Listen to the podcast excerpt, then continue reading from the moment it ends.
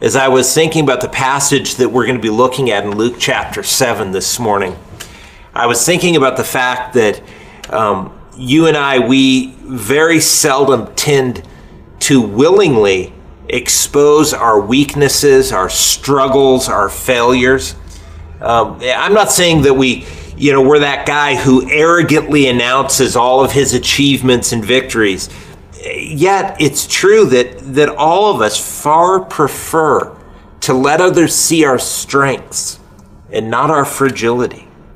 And those of us who are, are, are seeking to seriously follow Christ, as we seek to live lives that are pleasing to Him, and as we seek to live those lives in the midst of a world that is freely giving itself to sin, well, there's a dynamic there that we need to be careful of because we can be we can be prone to beginning to think that at least compared to others that we're doing pretty good. That's a dangerous place to be. It's a dangerous place to be because if we think that we're doing okay, then we are not going to realize just how desperately we need God's mercy. We will, we will lose sight of our utterly critical need for God's grace. And that's when we will begin to lose the joy over our salvation. And that's when we will begin to lose our appetite, our desire for worshiping the Savior. You know, if we look in Scripture, we'll see that it was just after Nathan the prophet confronted King David about his sin with Bathsheba. Remember that moment? It was right after that. And it was in the midst of, of David really seeing his sin and, and wholeheartedly repenting and grieving over what it was that he had done. It was when David was so fully aware of his failure that he wrote Psalm 51. There, David confesses his guilt, his unworthiness to receive the mercy of God and he asks God for that mercy that he doesn't deserve. Listen to verses 10 through 12. There, David says, God, create a clean heart for me. And David is realizing, I can't even have a clean heart. I can't do this myself. I need you to create this clean heart for me and renew a steadfast spirit within me, David says. Do not banish me from your presence or take your Holy Spirit from me. Restore the joy of your salvation to me and sustain me by giving me a willing spirit. Man, in that moment, David is so aware of how much he needs the Lord to be working in him. It, it, there's an awareness of our need for and our lack of merit of God's mercy. That there is an awareness awareness of our need for that mercy to do a work within us of cleansing and of changing us. And it is from that awareness that there is birthed a joy over our salvation and a hunger for worshiping our Savior. Do you lack that joy? Do you lack joy over the mere fact that you are saved? Do you lack a strong desire for worship? Do you just wait for the singing to get over, to get to the part uh, that matters in your mind? If you don't have a strong desire to worship the Savior, then I would, I would say that maybe you might want to consider. You might want to consider that just maybe it's because you've forgotten your desperate need for that Savior. This morning in Luke chapter 7, in verses 36 through 50, we are going to see Jesus interact with two people. One is a Pharisee, a righteous man, and the other is a sinful woman, probably a prostitute. One sees her need for mercy, while the other is utterly blind to his own depravity. And so while she worships freely, focused on the Savior, he ends up getting caught up in judging all of those around him. Well, let's take a look at our passage. I hope you have your Bibles with you. Open them up to Luke chapter 7. Luke chapter 7. I'm going to read for us beginning in verse 36. There, Luke writes Then one of the Pharisees invited him to eat with him. He entered the Pharisee's house and reclined at the table. And a woman in the town who was a sinner found out that Jesus was reclining at the table in the Pharisee's house. She brought an alabaster jar of perfume and stood behind him at his feet, weeping, and began to wash his feet with her tears. She wiped his feet with her hair, kissing them and anointing them with the perfume. When the Pharisee who had invited him saw this, he said to himself, This man, if he were a prophet, he would know who and what kind of woman this is who is touching him. She's a sinner. Jesus replied to him, Simon, I have something to say to you. He said, Say it, teacher. A creditor had two debtors. One owed 500 denarii, the other 50. Since they could not pay it back, he graciously forgave them both. So, which of them will love him more? Simon answered, I suppose the one he forgave more. You've judged correctly, he told him. Turning to the woman, he said to Simon, Do you see this woman? I entered your house. You gave me no water for my feet, but she, with her tears, has washed my feet and wiped them with her hair. You gave me no kiss, but she hasn't stopped kissing my feet since I came in.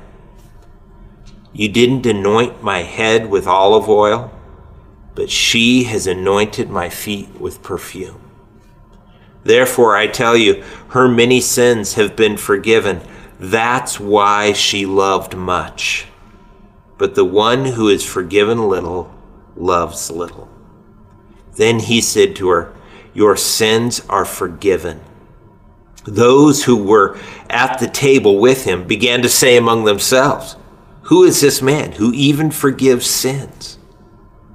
And he said to the woman, Your faith has saved you. Go in peace. Let's pray. Father, we ask that you would speak to us this morning as we're spread across the community.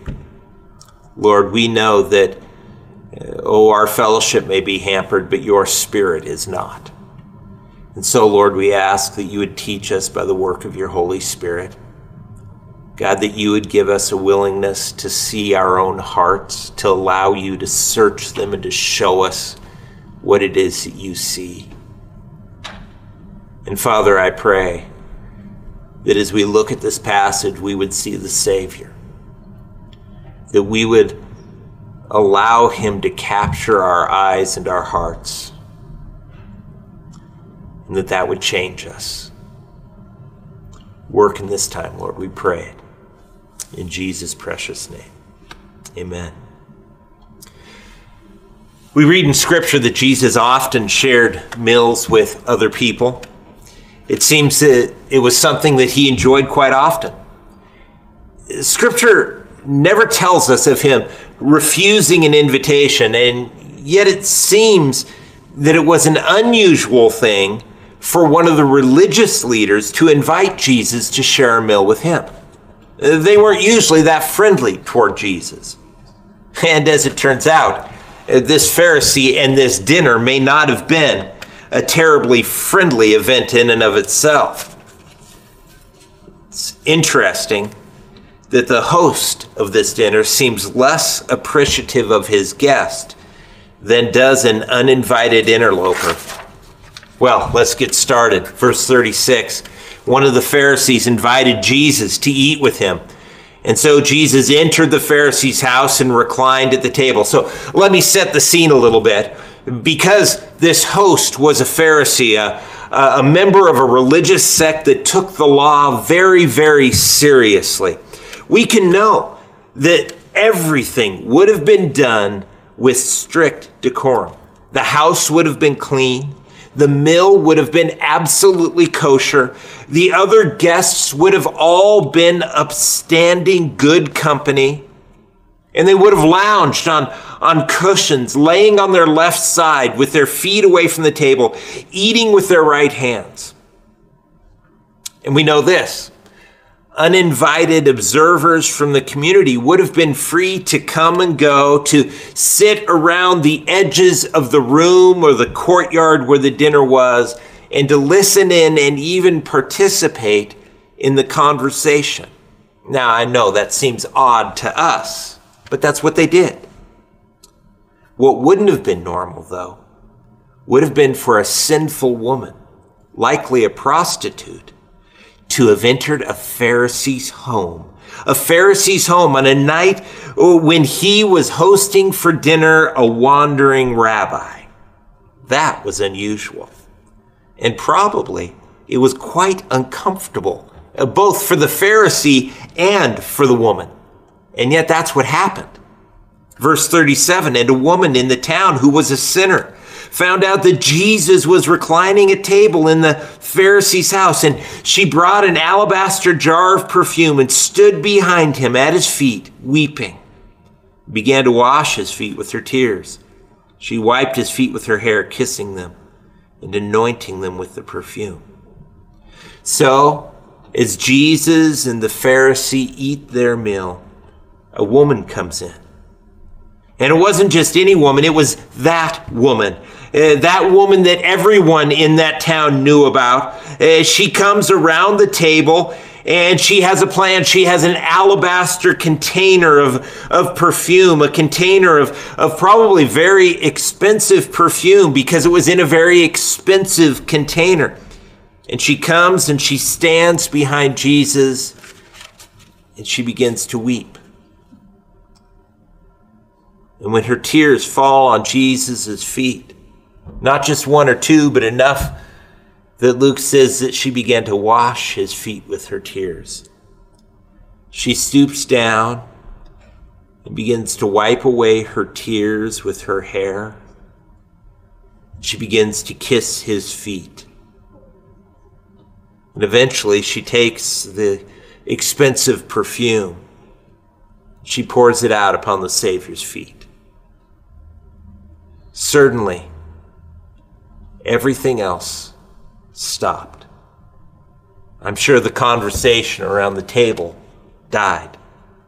Uh, the servant stood frozen, unsure of what to do.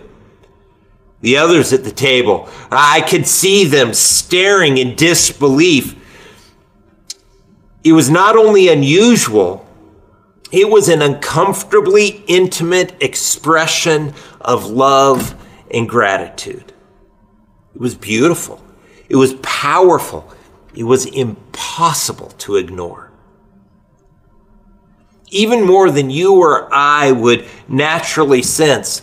You see, in a culture where a Pharisee or a rabbi like Jesus, for that matter, would not associate with a woman who was not his wife, and in a culture where a woman would only let down her hair when she was alone with her husband, this scene is one that is intense and personal.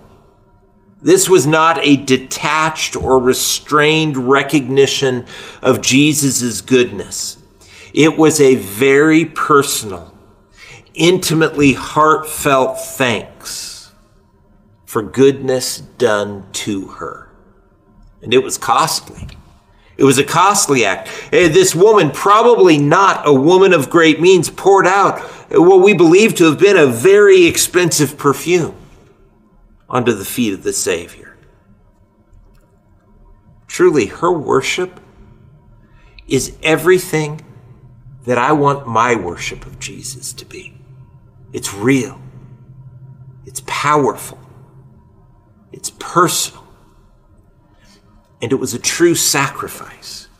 I think it's exactly uh, the kind of worship that Jesus had in mind when in John 4 24, he said to the woman at the well that God is spirit, and those who worship him must worship in spirit and in truth.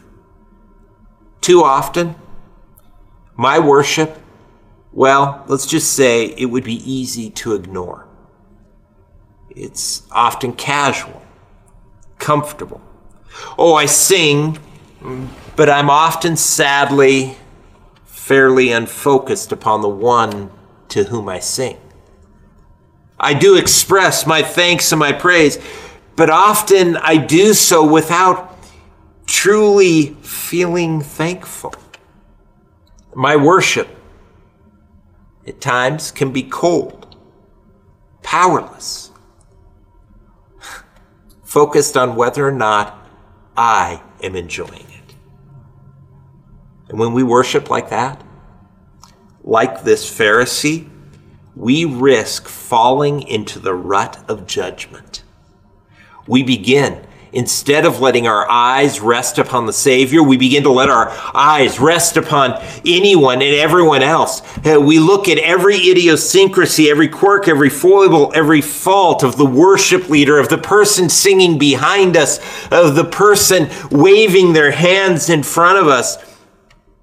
We fail to see the one thing that we need to see, and that's our great need God's even greater amazing grace. Our eyes get focused on the wrong thing.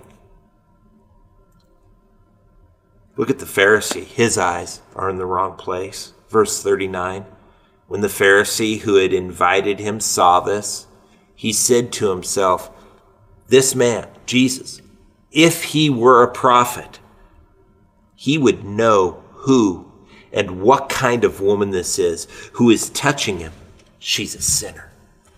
So when the Pharisee sees this act of worship that cannot be ignored, he doesn't see the power, he doesn't see the love, he doesn't see the gratefulness. All he sees is a woman who's a sinner. And he questions uh, Jesus' ability to, to see, to perceive who and, and what this woman is. Really, what he should have been asking God was to cure his blindness, to help him to see, to see his own need, to see the Savior's great mercy. He should have joined the psalmist in crying out in Psalm 139 Search me, God, and know my heart. Test me and know my concerns. Oh, how good it would be for us in those moments in worship when our eyes begin to fall upon others, when we begin to become critical of the one leading worship or the, the person who is worshiping near us, if we would then cry out to God, Search me, God, and know my heart. Test me. Know my concerns. Lord, heal my blindness. Help me to see both my great need and your great mercy. That's exactly where Jesus points him to look at himself and to consider his great need. Look at verse 40. Jesus replied to him. By the way, notice here, the Pharisee had not said anything out loud, but yet Jesus responds to what he was thinking. He's replying to something that Simon did not yet say. Simon had been silently wondering if Jesus was really a prophet. Apparently, he was. Jesus says, Simon, I have something to say to you. He said, Say it, teacher. And Jesus begins to tell him a story. He says, A creditor had two debtors. One owed 500 denarii, 500 days' wages, and the other owed 50. Since neither could pay it back, he graciously forgave them both. So which of them will love him more? Jesus asked. And Simon answered, I suppose the one he forgave more. And Jesus told him, You've judged correctly. So Jesus gives this Pharisee a really easy story problem. Obviously, the one who had the greater debt would love the most. But I want you to notice two things about what Jesus says here. First is this though they owed different amounts. Neither could pay. Neither one could pay. So it really didn't matter who owed what. because neither one could pay. And secondly, remember what Jesus is really talking about here is a debt not of money, but a debt of sin. And with sin, whether it's great or little, remember what scripture tells us. Remember what Romans 6:23 tells us. The wages of sin is death. Whether it's 50 days wages or 500 days wages, when the wage is accounted in sin, it doesn't matter how much you owe because any is enough to kill you. That's a debt that none of us can pay. Not if we want to live. And here Romans is speaking of eternal death, of, of, separation from God for all eternity, a debt that only Christ, because only Christ committed no sin, was able to pay. A price that because of his perfection, Christ could pay and did pay for us. As the writer of Romans tells us, the gift of God is eternal life in Christ Jesus our Lord. The woman saw it. The woman saw all of that. She understood. She saw her sin. She saw the Savior's mercy. Like the debtor who had been forgiven of their debt, this woman understood that she had been forgiven a tremendous debt. And because of that, she loved much. But this Pharisee, he was blind. He didn't think that Jesus could see who and what this woman was, but it was the Pharisee who was blind. He didn't see his own debt. He didn't see the Savior's great gift. He didn't see true worship for what it was because he was blind. And his blindness impacted what he did and what he didn't do. Look at verse 44. Turning to the woman, Jesus said to Simon, Do you see this woman? I entered your house. You gave me no water for my feet, but she with her tears has washed my feet and wiped them with her hair. You gave me no kiss, no kiss of greeting, but she hasn't stopped kissing my feet since I came in. You didn't anoint my head with olive oil but she has anointed my feet with perfume. The Pharisee, the follower of rules, he had disregarded every courtesy that he was supposed to offer to Jesus. He didn't wash Jesus' feet, but she did. He didn't greet Jesus with a kiss, but she did. He didn't anoint Jesus' head with oil, but she poured perfume upon his feet. This sinful but forgiven woman, out of gratitude and love, she honored Jesus above custom, beyond what was comfortable, exceeding the cultural norm she put into action what the psalmist put into words in Psalm 95. Let us worship and bow down. Let us kneel before the Lord our Maker, for he is our God. She was unconcerned how she would look to others. She didn't care how she would be perceived. She was only aware of her great, great sin and of God's even greater grace. And so she worships. While the Pharisee sits blind, unwilling to see his own sin, and so unable to see the greatness of God's love for him. As Jesus put it in verse 47 her many sins have been forgiven. That's why she loved much. But the one who is forgiven little loves little. Now, don't misunderstand. Jesus isn't saying that the Pharisee didn't need much forgiveness. What he's saying is the Pharisee didn't see his need. He too was utterly unable to pay his great debt of sin. But he didn't love the Savior because he didn't perceive his need. He wasn't willing to see it. And not perceiving his great need, he did not come to know God's love. And not experiencing God's love, he could not respond in love. Dear friends, we must see and comprehend our sin.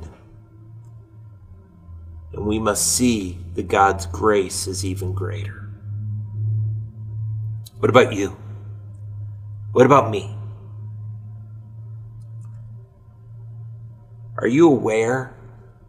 Have you acknowledged? Have you confessed your sin to God? Christian, do you see your great need for the Savior? Are the words of Jesus to this woman there in verse 48, are they the sweetest and best words that you could ever hear? Do you long to hear him say to you, Your sins are forgiven, your faith has saved you? Go in peace. Because you can know that. You can know that in telling us why he wrote his gospel.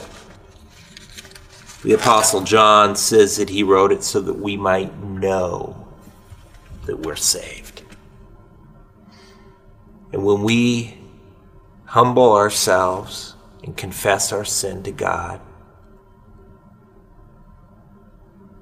Scripture tells us that He is faithful and just to cleanse us, to forgive us of all of our unrighteousness. Oh, you can know.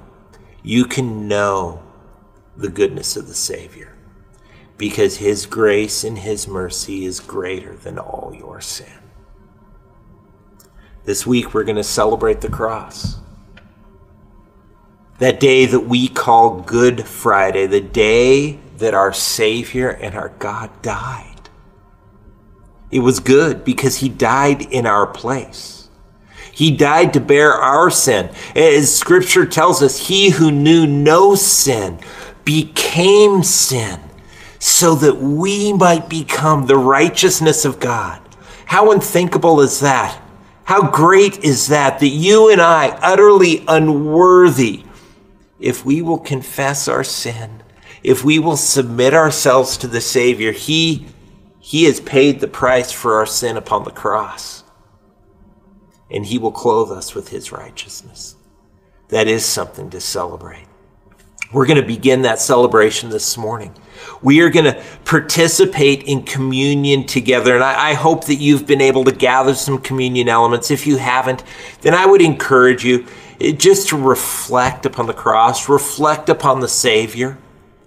And maybe later today you can gather with your family or, or, or go off by yourself partake of bread, juice, or wine, and partake of the elements and be reminded of the body and the blood of the Savior sacrificed for us.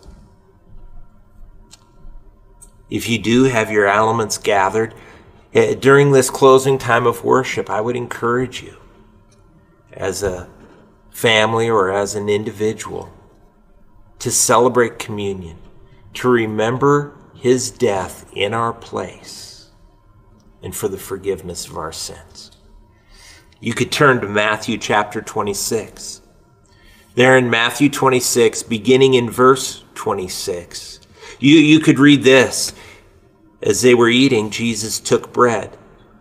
He blessed and he broke it and gave it to his disciples. And he said, Take and eat. This is my body. And then he took a cup, and after giving thanks, he gave it to them and said, Drink from it, all of you, for this is my blood of the covenant, which is poured out for many for the forgiveness of sins. Let's remember the cross. Let's worship the Savior. Let's remember our great need and his even greater grace. And let's worship him in spirit and truth. Father, we thank you. We thank you for this morning, for this time, for your word. God, for the freedom to worship you. And God, I pray that you would meet each and every one of us in this time. God, that we would be so aware of your presence with us wherever we are. And Lord, that we would take this time to lock our eyes upon you, to remember the sacrifice of your death in our place, the gift of your righteousness, and that we would thank you in all sincerity and worship you. We pray it in Jesus' name. Amen.